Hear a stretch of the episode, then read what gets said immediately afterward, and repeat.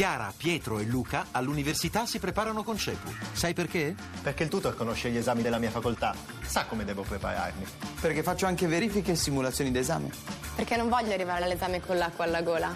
Capito? Per superare i tuoi esami, chiama CEPU all'833 1188. RAI GR1.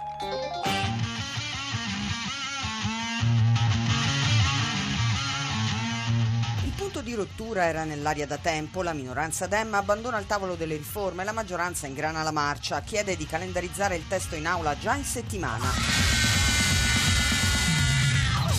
Io mi aspetto che la riforma passi. I senatori e i deputati hanno già votato 2 volte che i senatori devono essere rappresentanti delle autonomie territoriali. Dove c'hai un senato che si chiama delle autonomie territoriali, di solito sono le autonomie territoriali a deciderlo.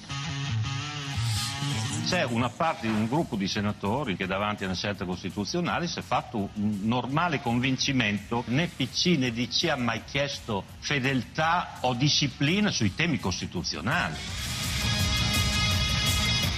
Sarà il presidente del Senato, Grasso, che ieri ha fatto trapelare la sua irritazione per l'accelerazione impressa dal governo, a decidere in aula se mettere ai voti gli emendamenti presentati all'articolo 2 della riforma, quello sull'elettività dei senatori. Ed è dunque l'articolo 2, quello che stabilisce la modalità di elezione del nuovo Senato, a bloccare il cammino di questo provvedimento fortemente voluto dal governo. Dal momento che l'Assemblea di Palazzo Madama, che passerà da 315 a 100 componenti, rappresenterà le regioni, dice Renzi, saranno queste a designare i senatori. La minoranza del PD e le opposizioni invece chiedono che ad eleggere i membri del Senato siano ancora direttamente i cittadini.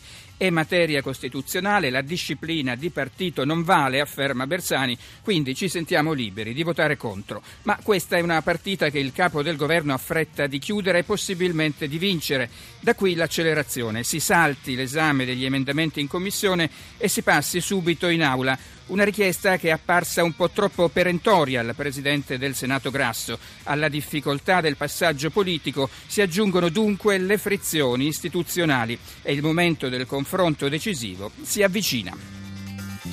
Le altre notizie: centinaia di migranti arrestati in Ungheria e la cancelliera Merkel chiede a Italia e Grecia di creare al più presto centri di identificazione dei profughi. Economia, governo alle prese con la manovra, tensioni sugli esodati, mancano i soldi. Ancora, parleremo anche di corruzione, appalti a Roma, diventano poi un caso le parole di Rosi Bindi su Napoli e la camorra. Dura la reazione del sindaco De Magistris, la cronaca, un'operazione contro la criminalità cinese a Brindisi, la musica con il programma di Radio 1 Latitudine Soul, lo sport, nuova serata di Champions League dopo la vittoria della Juve stasera, Roma-Barcellona.